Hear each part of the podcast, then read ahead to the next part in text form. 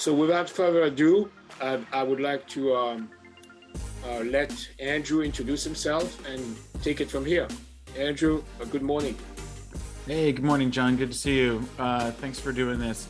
Um, yeah, so my background is entrepreneur. Um, I raised probably over $300 million from my own ventures, and then I started my own venture capital fund some time ago. But uh, the talk, uh, I was going to talk just purely about AI, but I think uh, I'm interested in the topic of valuation and maybe put together um, more, more of a focus discussion on valuations of startups, kind of the art and the science of that, and um, what what the economy, kind of the macroeconomic environment means to startups, angel investors, venture capitalists and limited partners that invest in this vintage um, and and maybe the impact of AI and and and uh, I I can see from looking at the people on this call I know a lot of you and so I wouldn't mind turning this into a little bit of a roundtable discussion. So I'll kind of get the conversation going. But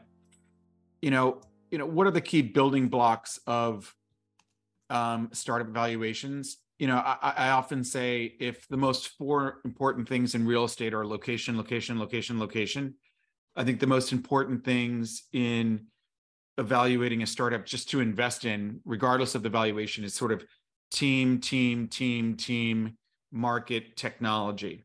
So you don't want to invest in a company that's addressing just too small of a market.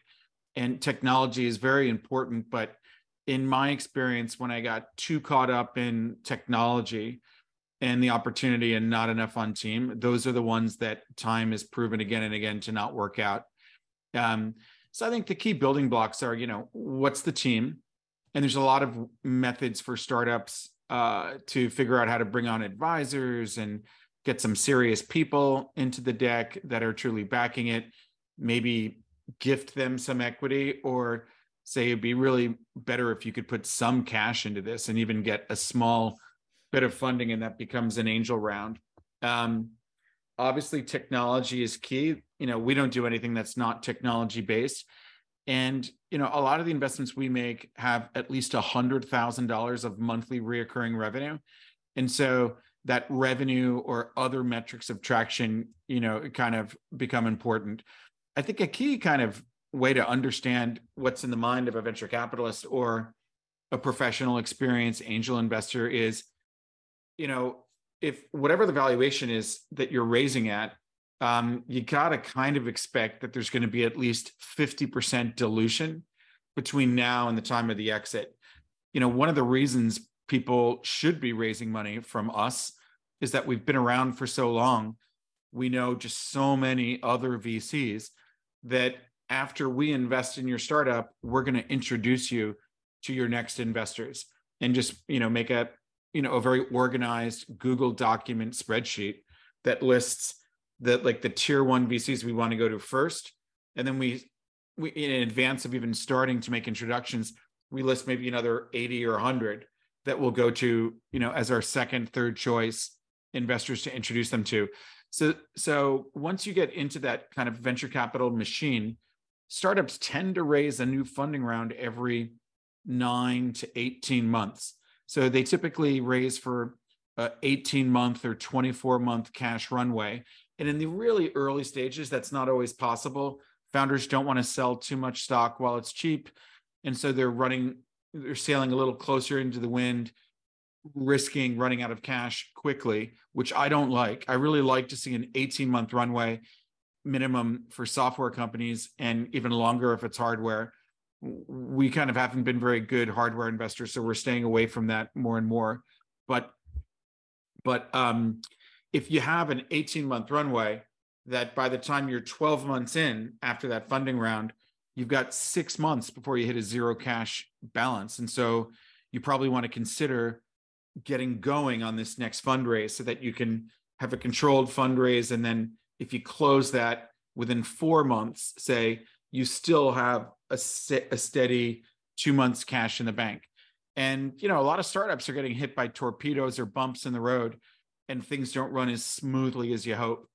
And certainly in today's market, compared to the spring and summer of 2021, which was kind of the peak of the frothiness, um, it's taking longer to get a, a round done. But a key way of understanding in the mind of a VC or even how to price how much money should we raise, what's the size of the round, and what should that valuation be? Um, is well, what can we sell it for? So if you assume, you know, like I, every now and then you see some like blockchain crazy over inflated uh, round saying we're raising 50 million on a pre-money of 150 million. And they don't even have a product they don't have revenue and that's just ridiculous. And professionals should walk away from that. But if you just you know want to have an intelligent conversation you say all right so if the pre-money valuation if the pre is 150 million then to make a simple 10x return you've got to get liquid at 1.5 billion dollars and when you consider 50% dilution, so now you're looking to get liquid and survive a lockup or something at a $3 billion exit. And you know, you better hope that those Canadian guys are going to take you public because what is the list of, of companies that would buy your business for $3 billion?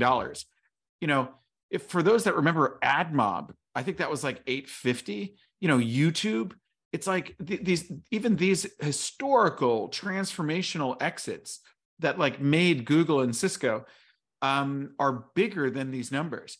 And our venture capital fund is doing better than 10x net of losses and management fee.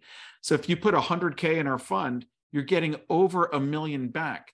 That's going to end if we start investing at 150 million pre's for a company that doesn't have real revenue to back that up. So you know, so the key takeaway is what is a plausible exit for this business and have a rational conversation of what would you get revenues to and maybe what is 10x that top line? Or talk to some professional investment bankers about what are reasonable plausible multiples for this kind of business.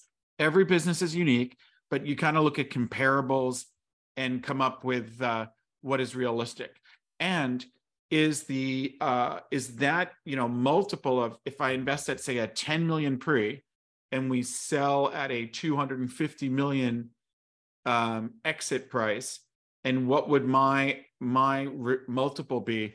Is that multiple commensurate with the risk of that stage? You know and we'll talk more about what expectations are for early stage you know versus late stage.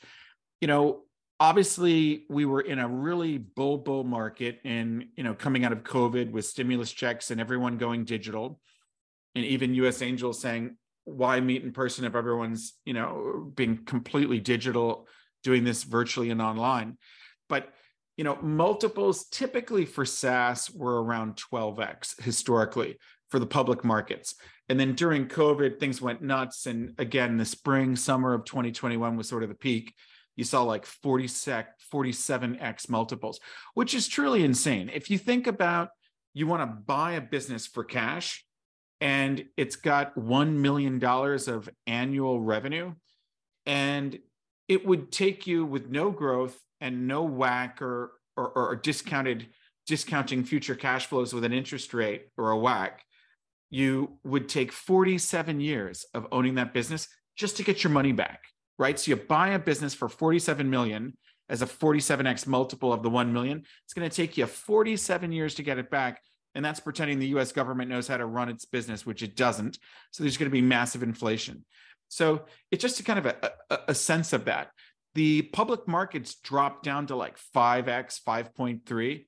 And I think that you, you are seeing, you know, companies like Salesforce getting 10x last 12 months and there's sort of a nasty practice in the venture capital Silicon Valley world where people are are saying, well, the multiple on revenue is, but they're creeping forward. They're like saying, well, you know, the by the end of December 31st of this year, we expect to be at uh, 10 million. So give me 10x that. But I'm like, yo, dude, it's it's it's June. You know, you're you're not you're not at that now. You know, why don't you do last 12 months like the stock market? So anyway, these multiples with like Putin invasion of Ukraine, we had like a total market correction and things really dropped down. So there tends to be a bit of a lag between the stock market the LP limited partner community and the uh, the VC, you know, mindset and the founders. And especially when you have kind of touristy, unsophisticated angels, they're often like the last to get the memo. So you have these startups still running around raising money at pre-market correction valuations and multiples, which is not great. And then the LPs immediately panic because they see that their stock market, if they wanted to be 40% in venture, all of a sudden they're 70% in venture because the venture hasn't marked down their valuations where the stock market is real time you know or so whatever they're if they wanted to be 15% all of a sudden they're 30% allocated and they stop investing in venture. So the big sandhill road guys have slowed down their pace because they are not raising lp capital as well as even the smaller guys like us. We continue to raise because people understand this is a good vintage to be in. Whereas like you know the texas teacher pension fund which is 30 billion pool of capital just stops investing into into venture. Um, so growth rates you know like how much revenue is growing year over year month over month in these early stage private companies is typically so much more than the steady state that say a salesforce publicly traded company go to. So even if you're just using a discounted cash flow if you play if you play with g you know like the growth that really moves a model. So theoretically, you know, you should be looking at more than 10x uh, current revenue when valuing a startup that has that has uh, that has revenue.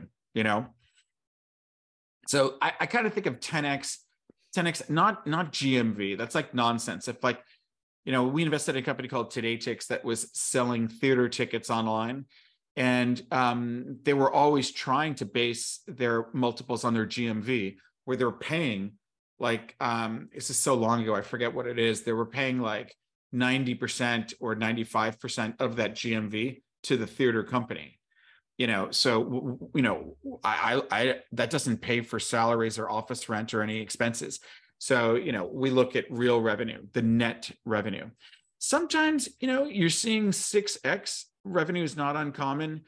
12x sometimes um, you feel like you're overpaying it's not but it's not out of control and then a lot of you know sort of you know I, I, actually oscillate myself back and forth between being very sensitive to pricing and then sometimes saying you know this thing is either going to hit or it's not. And if it really hits it'll be big. I remember turning down sofi when they had a 350 million pre-money valuation when they were pre-product pre-revenue. And it turns out that that was my mistake for for not investing in that being a little too price sensitive. Kind of um eh, on on you know uh, when valuations get really big the only the only you know path to exit is becoming ipo because there's nobody that can you know have an accretive acquisition of that company and justify it but you know for most of us m&a is the most positive outcome of an angel backed or venture backed company. So I kind of talk about this hierarchy in my in my first book on in the chapter of M&A that like probably the lowest on the totem pole, like the worst outcome is an acqui-hire. But at least, you know, getting something back is better than nothing. And maybe you have uh, you know, investors get made whole. Often this is where the company is buying um, the team. So instead of going to Max Shapiro for headhunting, they actually just say, you know what, we need more like Groupon, you know, daily deal DNA. Let's just go buy this company and then get these people into the into our company and and, and split them up. They don't necessarily need to be staying together. You know, so they might want to hire more generative AI people to get that injection of DNA into the t- into the existing company as opposed to just hiring them one at a time. Other times it's a team buy and you want to keep them together, but you're not um, keeping the technology that they've built already. You're repurposing them onto something new. Technology buy is where they obviously want to keep the technology that was built, you know, by the startup. And so the price tag is going up and up and up. So as you go from one to two to three, you know, it's going up. Business asset would mean it's got revenue. And so if we, you know, if, if someone is selling something into a into a semiconductor fab and then it gets acquired by one of these big companies that's that has a sales team selling into every fab in the world, they can say, all right, what's the discounted cash flow of this business today? If I buy this business asset and integrate it into my existing sales team, you know, like there's companies like Microsoft that sell into every government, large corporation, small, medium business consumers. They literally have a distribution into absolutely everything. Strategic asset is more like who's going to get, who's going to get, um, you know, what was it? Uh, Instagram you know, Instagram was really uh, the ideal perfect storm where you had Twitter said that they wanted to buy Instagram. And my wife and I don't really pay attention to Facebook so much, but there was a time when on a Sunday morning, she wakes up and my wife literally gets the phone out and looks at the photos from the barbecue yesterday. And if Twitter had bought had bought Instagram, she probably would have moved from Facebook over to Twitter. So Facebook, newly, you know, uh, publicly traded with a hundred billion valuation, spent one billion just to stop Twitter from getting photos and moving that important thing. So you had this perfect storm of like VCs willing to fund it, VCs hearing that Twitter wants to buy it, and then putting more money into it at a ridiculous, you know, valuation when there was actually no real business asset uh, revenue, and it was a strategic asset. The last one is like the Mona Lisa. There's only one. And and I guess in you know, Instagram was kind of a Mona Lisa, but like YouTube is a is a, is a great example of the Mona Lisa. There's only one. You know, so w- what what does AI mean for valuations and startups and exits and having a moat and defensibility? I mean, what we're witnessing right now is that some of these startups are are getting into a real product with very very little funding like it's kind of like the old you know software engineering programming languages were like assembly assembling lots of commands and then there was c and then there was c++ and python. Like the new programming language seems to be just like english or even german if the, the generative ai can understand it. And so you're seeing people come up with stuff like i haven't seen a company do this it's just my own idea. If you could make a product so quickly, maybe you could make something like Kayak, like a copy of Expedia Kayak, and say, I'm not going to charge anything. So you can offer discounts to users if they, you know, book that hotel, car, airplane ticket on our, you know, travel engine. Um, but we require that you take the payment using our version of Square. So you have this like Trojan horse thing of like launch a product just to capture business away from Square on the payment side. And you know, you kind of have companies that can underprice large existing incumbents. So it's a little bit of a scary time for a big business like Square, who's raised just train loads of cash. They have a big liquidation stack they got to pay back, and they can't offer, you know, their service offering very cheaply compared to another company that's kind of using generative AI. You know, you know large language models to just kind of quickly quickly rapidly develop applications and and it means that like even a bad engineer becomes a 10x engineer.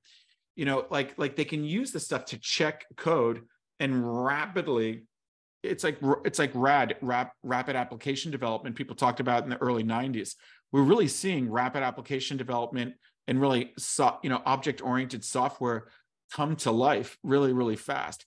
I kind of think of the example of Bruce Lee. Have you ever seen a Bruce Lee movie where like Bruce Lee literally beats the shit out of like 50 guys and they're almost like lining up to get punched by him? Well, so Bruce Lee is like the 10x kung fu engineer. Now, every guy that was getting beaten up is becoming a Bruce Lee 10x engineer. So if you raise a certain amount of funding, you can literally get more done quickly and even you know marketing people are able to do more stuff quickly if you think of students are able to write their paper in seconds or at least get a big start on it and then maybe edit it to make it sound like it wasn't written by a computer um, you could just think of like a junior team of people you hire in your marketing or sales department doing more faster so i think it really it, it, it's an interesting change agent for for what's happening with the market. But where are we now with this vintage of venture capital or for this vintage of investments that, you know, US angels are making? I mean, what tends to happen pretty fast is that valuations really come down. So when the stock market goes from 47x down to 5x, back up to 10x, this there's a bit of a lag, but that should translate to startup valuations coming down as well. However, it's not linear. What tends to happen is like um, there was a company that was trying to raise $25 million in the summer of 2021. And it was basically one of these things where they said they have a CAC of about a $1,000 and they get paid back within one to three months. So it's a pretty fast payback. And then the LTV is a minimum of 18,000. So what, what happens in a bull market is the VCs and investors say, if you drop like a million dollars into the top of this sausage machine, you get 18 million out the bottom of it.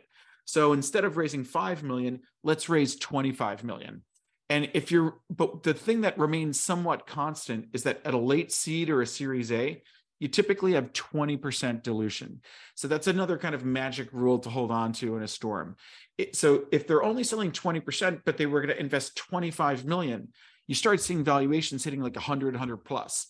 That deal actually closed in October of 2021 when the market had really corrected and was started to cool down but ahead of the Putin invasion that really sunk the stock market, that they ended up raising seven and a half million on a pre of 32. So, so, so the, the decrease in valuation literally went from like 125 down to 32. And we're seeing this like over and over and over again. We recently invested into a company that was a four and a half million round on a pre of 17. And they were trying to raise like 8 million on 80 going into it. And then that's where it landed. So what, what ends up happening is that we are investing at lower price entry points. The valuations are lower. And you kind of expect, you know, VCs lie to you when they say you're going to be paying the fund back in like two to three years. They tend to take at least five years for the big ones. You might have sold something on the secondary market with a big uptick, but if you hold for five years and a day, you get qualified small business stock exemption. So we pay zero tax on the first 10 million of gain or 10x your cost. So if we did a 5 million check and made a gazillion gain, we pay zero tax. Our LPs that are US taxpayers, citizens and green card holders on the first 50 million of exit. So bottom line, invest buy low, sell high is, you know, not a bad idea for being an investor. And that and that tends to be what, what's happening uh, wait a second. I screwed up the, let me get the zoom out of the way, get back to presentation mode. Okay. Um, you know, the other thing that happens is that like, I remember in San Francisco, you know, young people that work at a startup are literally refusing to work at the startup unless they have like a Michelin star restaurant. And then everybody in New York gets an Uber ride home every night, like they work at Goldman Sachs, except for that startup isn't making money like Goldman Sachs. So austerity means the startups are spending much better. If you look at that startup that we invested in in October of 2021, the round went from 25 million to seven and a half million. You can bet that that CEO is going to make a spreadsheet and budget to not run out of money for 24 months. And so his 18 or 24 month runway worked on 7 million compared to 25 million. And so they're just spending much, much smarter. And that really translates to talent. So, what happens with every economic downturn is that guys like Zuckerberg want to fire all the lazy fat people that are taking cigarette smoking breaks and wants to just focus on the good employees that are the Bruce Lee 10x badass engineers.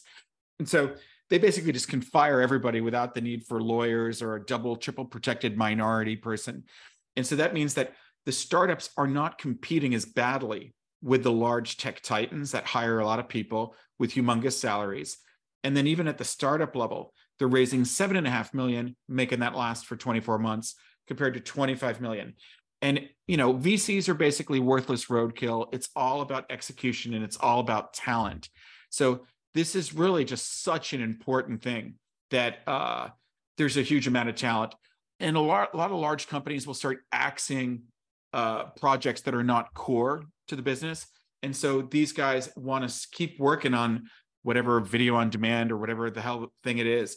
And so you see a lot of opportunities arise with a lot of startups that are born out of people being laid off or projects getting, you know, getting axed. You know, there's also a return to DD. I mean, in in the peak, we you know we we if nothing else we understand a company before we invest in it. And when we're examining the revenue i'm like wait a minute. So this revenue is not the new automated software. This is you're doing this manually with like people in manila or india or something. And then the founder's like wait a minute. You're asking a lot of questions. I have a feeling we're just not a cultural fit here because this it's already tuesday and we're going to close the round on friday. And i was like all right. Well if you're not letting us do due diligence we're not going to invest those same CEOs started calling us back saying, Hey, could you send me your list of questions? I'd like to answer every single one of them. So this is just better for everybody. Um, you know, it, it, you know, when you enter into a real economic downturn, you start to have must-have technology. So even a large company can't afford to be wasting money when they they could spend less money on the software than it costs to hire one person to do this task and the software does it more perfectly, doesn't make mistakes, and the software company is focused on this, so it'll continue to be best of breed. You start to have like, uh, I need this technology to save money or to make more money, you know. Uh, you know, so at the end of the day, uh, this vintage of 2023, 2024 is expected to own more of the company at the time of exit and generally have lower liquidation stacks, you know, to get out from underneath. And the generative AI stuff uh, is truly enabling startups to build faster, build better, build with less with less funding. So I think it's an interesting time for early stage investors. You know, if if if any of you guys have heard me speak, you probably this is like the longest lasting slide I've ever had it basically on the left, it shows like pre-seed to seed all the way to late stage pre-IPO growth and late stage secondaries. And on, on the y-axis, if you're high, that means you're overpaying. So it's like if you're buying a, a house in Tiburon that's worth 7 million and you paid 15 million, that's bad. You overpaid. If you're low on it, that's good. You got a good deal on it. And I basically think that what happens when there's a big shift in an economic downturn I think the early stage investors are probably getting a better entry price point. So that's good. Up here, I kind of think of this as demo day. That's where the optimal, they've made, there's only a finite supply of equity being sold, but they've managed to increase the number of people dialed in for that Y Combinator demo day, tourists, everybody. It's kind of crowded. So the demand drive against that supply means a high price point. We invest at that point too occasionally, but this is how I feel about it by the time that demo day is over and the company is really getting into revenue, there, there, there's not as many investors really. Now, this has grown enormously during my career that there's so many VCs out there, but it's still, I, I tend to think late stage seed is a really great opportunity. Series A, I think of as like low risk, high reward opportunity. And it's a bit of a tale of two cities of when the inflection point is. But in general, by the time you get to Series B, the company's got a lot of revenue. People don't care so much of who the VC is. All the big decisions have already been made, you know. But but you, you, these guys tend to have lower multiples, and like you know, if John Ricci and I had a one billion dollar fund, and all we do is two x the fund, and we raise a new fund every two or three years, that means we would have two hundred million dollars of carry from only a two x multiple, and that satisfies you know the endowments and pension funds and insurance companies who have to move these large pools of money but it doesn't perform very well. So that late stage doesn't perform well. If you invested in square at a 100 billion dollar valuation a few months ago um, a few months later after the market corrected they raised money at a 50 billion dollar valuation. So in my opinion being in the late stage growth area is the most dangerous place to be investing if you think the market could get corrected downwards. But, you know, I don't worry about these kids. Their children should be able to afford a lift ticket if they're, you know, raising funds that are a billion dollars, you know, or bigger. You know, the other thing I would say is that if you're investing early stage, if you're an angel, you really want to hit that 15 deals a year kind of deal flow that John was talking about with membership because basically the earlier you invest the more you really want to have um, a, high degree of diversification. So diversification is how you neutralize the singular risk of any one investment. And if you're investing really late stage you can have a more concentrated you know a more concentrated portfolio. Um, because if if you lose one or two of them you know the other ones will make up for it. Um, you know just you know a little bit on us uh, with our funds being relatively small are we're currently raising money for fund four. We've already had a first closing. I like to make sure i'm never a zombie so we want to make sure we don't run out of money. We'll probably be fully deployed by fund three around october. Um, and we're ready to start shooting out of two funds at the same time. So there'll be a little bit of overlap of maybe four or five companies and then fund four will just take over you know if for people that invested in our first fund they're they're getting about seven times their money back. So 100k is getting you 700k back. Fund two even you know marking some some things down uh that appears to be a 12x cash on cash return. So 1.2 million for uh 100k and you know given how illiquid it is you know you kind of need you kind of need a premium. Because we've raised money from a lot of individual people we've come up out of necessity with a model to return the fund faster that a lot of times we're investing in that late seed series A or even a little bit of pre-revenue, pre-seed, pre-product where we know the founders. And the, the value they they tend to raise larger rounds at larger valuations. And we introduce them to a ton of VCs. And so you tend to see the valuation go up. And it became almost like unethical or obscene that we're sitting here reporting to our LPs, hey guys, the fund is way up on this deal. We invested in Superhuman at eight million. It's valued at two and a half billion, but we haven't returned any money. So what we're doing now is we're starting to sell between 5% and 25% of what our fund owns in a single deal to return the fund faster. So people can either spend that money or, you know, it kind of gets rid of the illiquidity that it took so many damn years to get out of this thing. But we give our LPs the option to recycle that exit cash into an SPV and stay in the deal. And so, option one, take the cash. Option two, um, you're saying, well, I put 100K in your fund, you're paying me back 25K. Now that the company is raising a $100 million round at a unicorn valuation, it'll probably 2x from here. They're going to hire more engineers, automate more stuff, tap into more data sets, you know, spend more on marketing, that 25K could be 50K in a year if I just wait. But there's no promise that it'll be liquid in a year. So option two is don't take the cash, recycle into the SPV. And option three is you say, well, you know, I'm going to put in 500K into the SPV and recycle because I believe it'll 2x to 4x. It's not a huge return like the fund, but you know, if I put in 500K and I get a million back in a year, or if it drags on for another two years and my 500K comes back at like, you know, 2 million, I'm happy with that. And that might be good for, you know, for an individual. Um, so I think, I think I'll stop there and maybe, you know, turn this around into a discussion. Are, are you, you know, maybe on the AI side,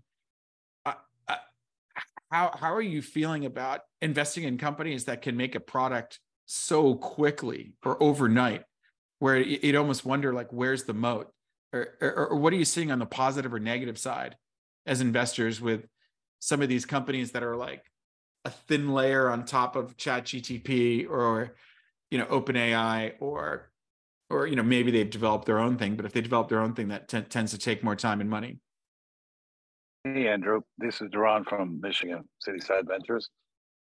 It's funny because um, we just uh, internally did some investigation, if you will, and we discovered there's actually three layers of AI, uh, and most investors don't necessarily understand the, the, nuances. There's AI as a feature, there's AI as a platform, and there's an AI as an industry. And uh, you know, we're not interested in features. We some platform, but we're more interested in the AI as an industry because that's solving real problem to real industry that's going to last. But all those mushroom after the rain, like the chat this and the chat that, that they're going to come and going to go because there's really nothing behind it. It's putting a different name and and uh, so and plus we have two big issues with AI right now, right? The regulators that decide how they're going to do it, and you know, the internet did not become the internet until the TCP/IP protocol got invented, and then everything went boom. So I think we're waiting for the AI protocol, if you will, or the AI set of tools and then decide what the regulator is going to do with that. And the third one, and the second one is that we don't have the computing power to make AI that useful yet. So we need to the supercomputer, the quantum computer, the photonic computer, whatever is coming up there.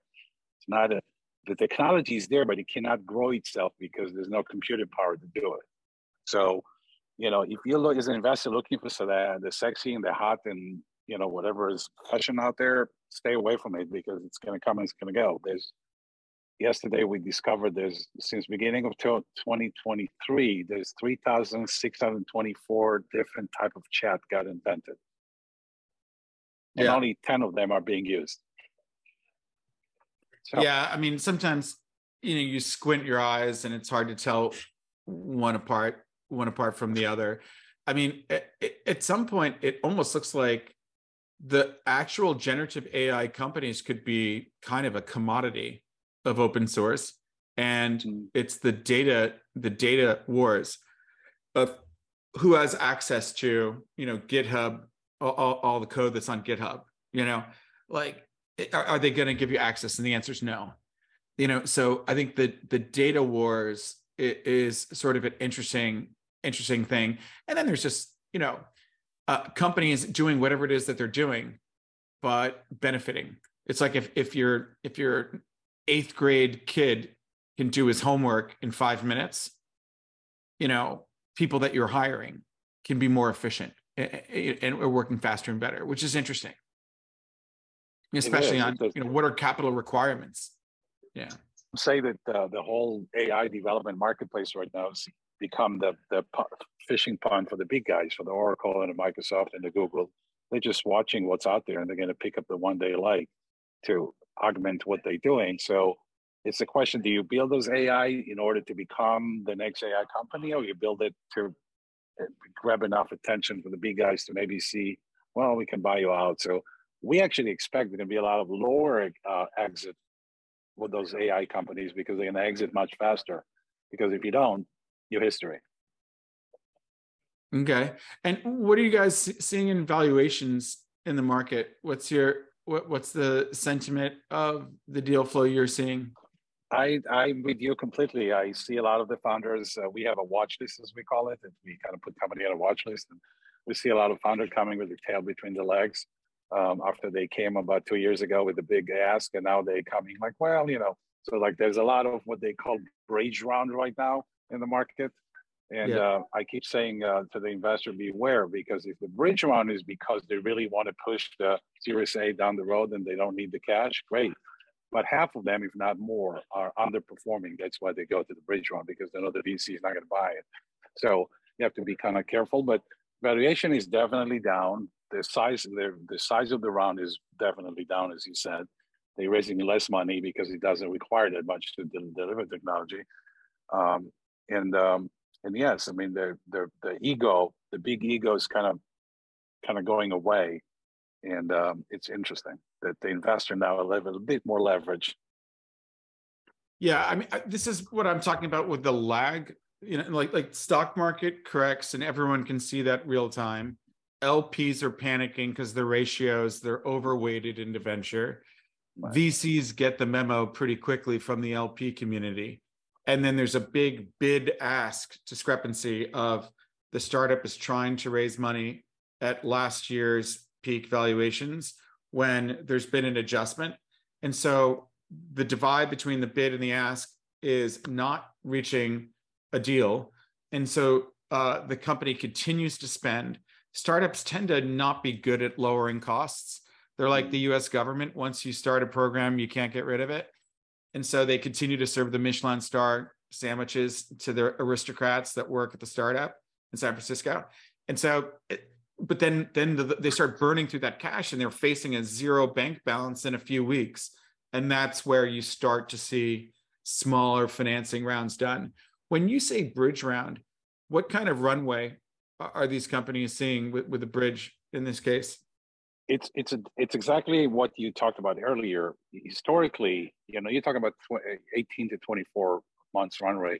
Historically, uh, when the market was a little bit more bullish, the, the the the company used to raise money for 12 months to 18 months, like a shorter kind of runway because they were comfortable that they can get to the Series A and they can raise the next round. But now it's difficult. So you see all those bridge run because they miscalculated how much cash they need for the runway until they raise the next amount of money, and they find themselves almost at the cliff because we predicted 14 months and we actually need 24 months cash. So they go back and say, okay, we do a bridge round. Um, and um, and uh, some of it it's the indication of uh, poor cash management, some of it's miscalculation, and some of it is they really doing well and they just want to get to the point that they not going to give the farm away for the Series A and they and they want to push a little bit. But yes, the miscalculation of runway for sure.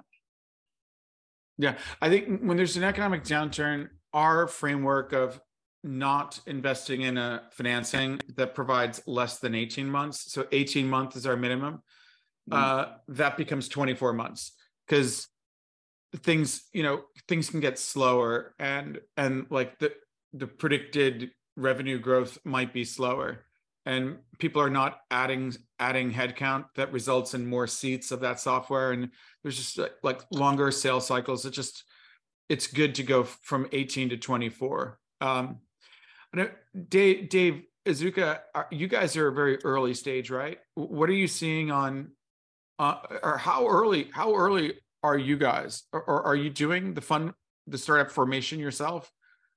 Or, or are you investing in outside companies I think you've got your mute button on.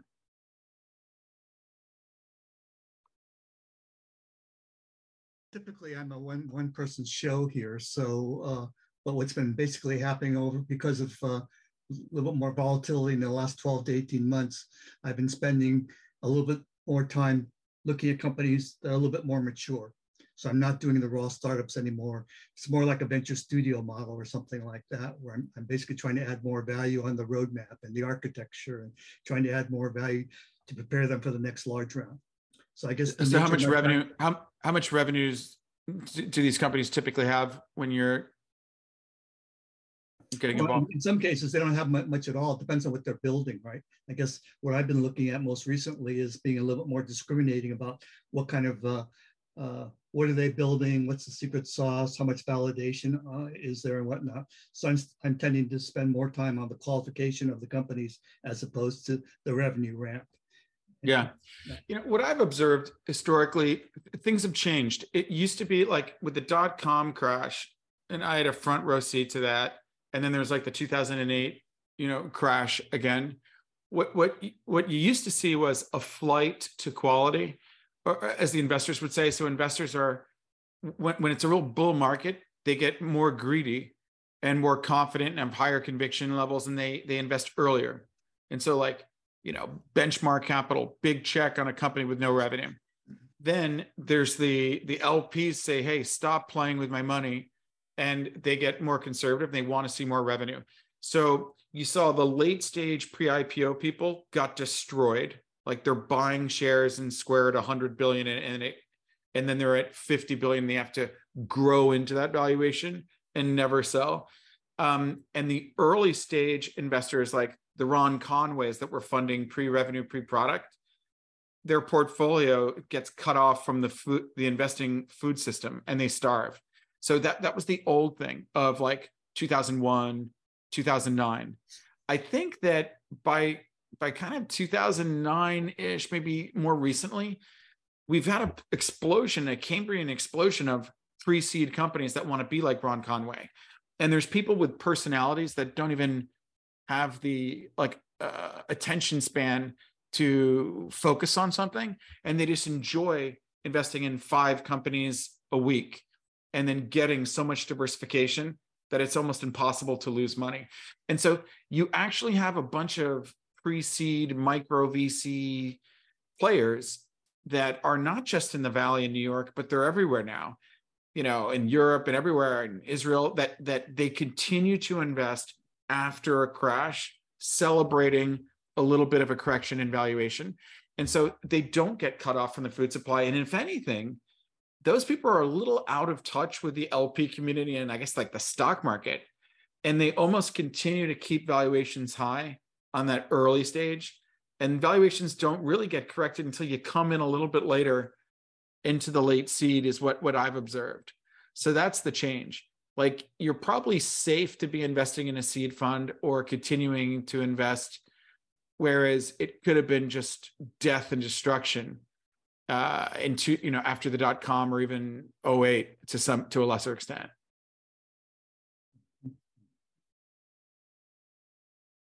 any more uh, questions yeah comments i i have a uh, I, you know i have an observation i see a lot of deals uh, you know, across sectors, life science, software, hardware.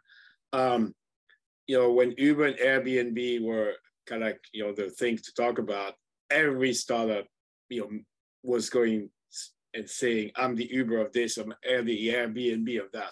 And I kind of like expected the same thing with Chat GPT. And, you know, there's some of that, but not as much as I expected. Yeah, and I'm I'm a little bit surprised by that. I think what what that tells me is that you know these uh, these NLP uh, uh, uh, uh, models and revenues. You know, I mean, they can only do some stuff right now, right? Uh, I expect that it's going to be you know much much wider in terms of applications. You know, I'm, i mean, I have a 15 year old. I'm trying to figure out whether I should encourage him to code and look at becoming a software engineer, whether software engineers are going to disappear, right? Uh, I, I, you know, I suspect that the world was always needs good software engineers, but you know, some of them will be displaced.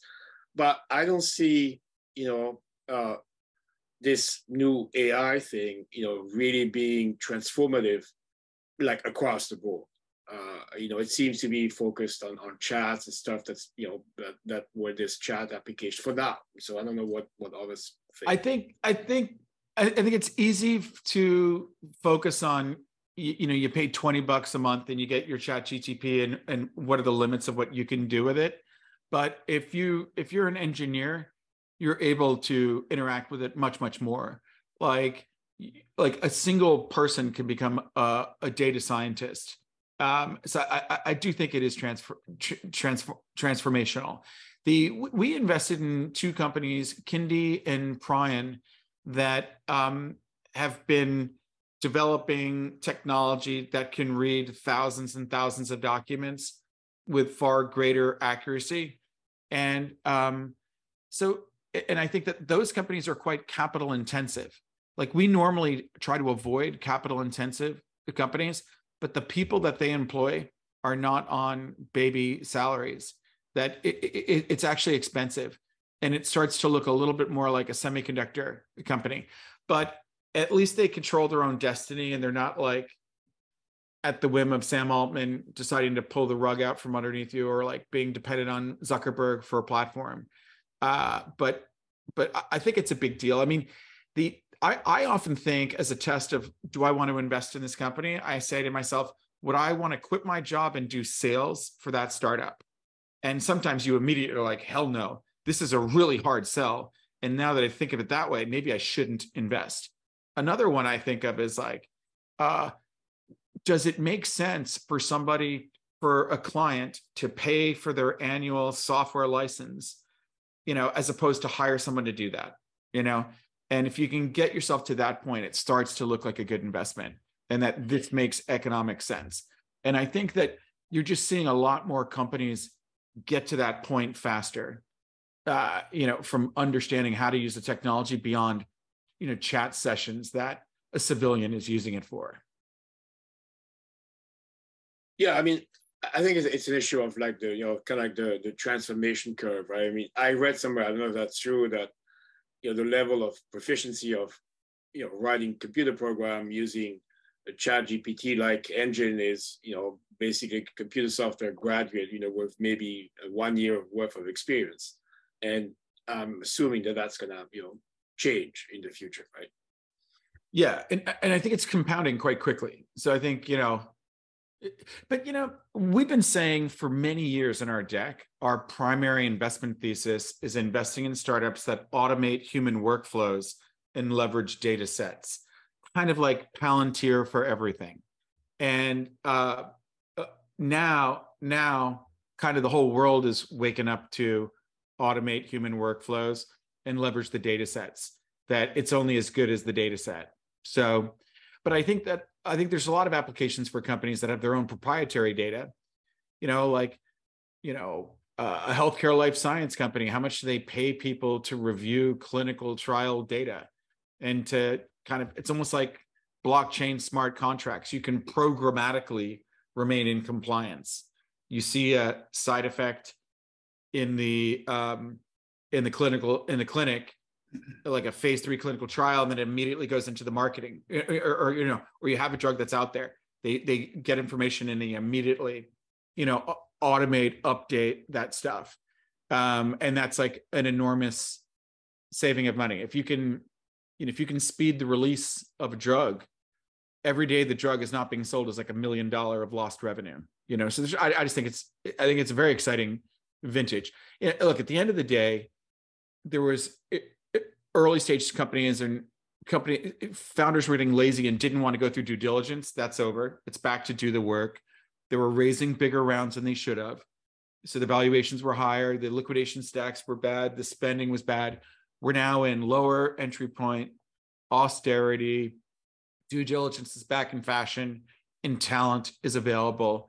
And we're in a technological cycle that we didn't have all the components until now. And you could argue that we're short on GPUs, but um, it seems to be getting done somehow. I want to ask Doron what he meant by uh, AI industry as opposed to like AI, you know, uh, uh, features and platforms. Well, um, there's, I mean, we are in Michigan, so we are in the heart of the automotive, uh, electro, electromotive industry, if you will. Um, and we hear from different CTO of large companies like General Motors, uh, and a couple others, uh, John Deere, that they believe that the way that AI, that's why I disagree with the statement that it's all about the chat. The chat is just the, the kind of the, what I call it, the, uh, the after effect of all of it. But the real AI work is going to be done at an enterprise level. So, for example, there's a there was an automation show in Michigan, and there's a company out of Michigan that created the uh, a specific system. So if you, let's say GM, GM, uh, in order to be competitive, the one thing they need to do is to have everybody access to the company's intelligence. What does company intelligence mean? It's the experience of the people that worked for 30 years, so the people worked for five years. So if I can have the ability to to take my whatever system we call it, call it GM, and hey GM, can you tell me how I do? Ha ha ha. And uh, and their system able to go to the entire knowledge the company acquired the last hundred years and provide the person asked the question here's what uh, the last uh, i don't know top engineers did with this problem and here's a you know what i mean? Access to data. So they believe they're going to create their own brain the gm brain or the gm twin digital whatever you call it. And uh, eventually it's going to work like a like a blockchain. So gm going to have their own brain and Stellantis going to have their own brain and Fiat's going to have their own brain and eventually to be able to talk to each other by permission. Um, but the, the first objective for those companies is not to search the world for knowledge, but to make their internal knowledge much more accessible, much more effective for people, such that they need less people to do the job, they take less time, and uh, they're investing a lot of money in it uh, in order to do it. So uh, they their vision is that, that five years from now or three years from now, every employee at GM is going to have this, whatever they're going to call it, call it uh, Mary on the phone and say, Mary, can you haha, and ask questions in natural language? And it's going to tell you what you need to know from the knowledge of the enterprise, um, which is, it's huge. And they're spending billions building it. It's not 20 bucks a month. Ford just put $5 billion for AI development.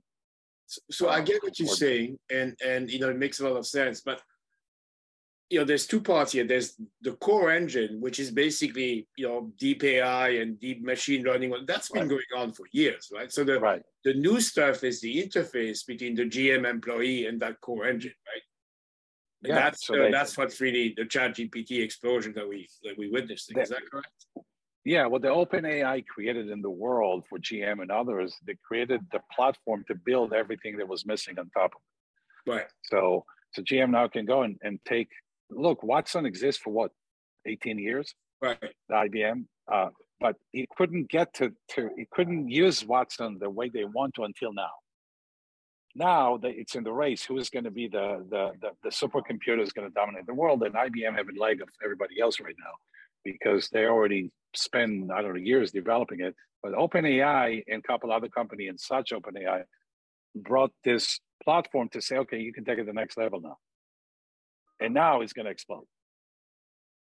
The only two, again, the only two uh, issues with AI is regulator, computer power, and then um, the biggest issue the regulator is dealing with is you need to prove the the, the um, uh, what do you call it the the um, false positive. So you will have to have a, a, mechanism inside of AI to tell you this verified information 100% and this is questionable um, in order to make it publicly used, especially in medical or diagnostic and things of that nature. So that's kind of the next level of development. But Microsoft put 10 billion into it, Oracle putting 5 billion into it, Ford putting four, uh, GM, I don't know how much, but they're all going to spend a fortune building their own intelligence, uh, organization intelligence. And that's the biggest money that you're going to see in the next 10 years, in my opinion, is corporations to invest billions and develop their own intelligence. I, th- I think they may have a bigger problem too, in that you know we've got the aging up of all the baby boomers, so an incredible amount of knowledge is leaving those organizations right now. Within the next right. ten years, they'll be drained. Yep. And the AI is going to give AI like uh, organization intelligence going to let allow them to not be in this problem in the future. So as long as you work in a company, your knowledge being shared and consumed by organization intelligence, when you leave, the knowledge still stay there. Yeah. All right, it's uh, 10:59. The, the the meeting is scheduled to go until 11. Uh, uh, Andrew, I'm guessing that you uh, um, have um, uh, something else to do. Um, uh, I know I do in about you know 10, 15 minutes. So maybe we we can um, you know say thank you. The uh, the email uh, is, is is is right there in the chat. Uh, if you have any uh, uh, you know if you have any follow up, please do it directly with, with Andrew. Um, thank you all for for being for being on the call. And uh, as I put in the chat box, we have an investor meeting tomorrow at 9:30. Um, you know, you can you can still register if you if you have not done so. Uh, great conversation. Uh, um, I expect that you know at the end of the day we're gonna have um, you know lots of opportunities uh, and uh, hopefully at lower valuations. okay, John. Thanks so much. Thank you. Thank you. Okay. Take care, everyone. Bye bye.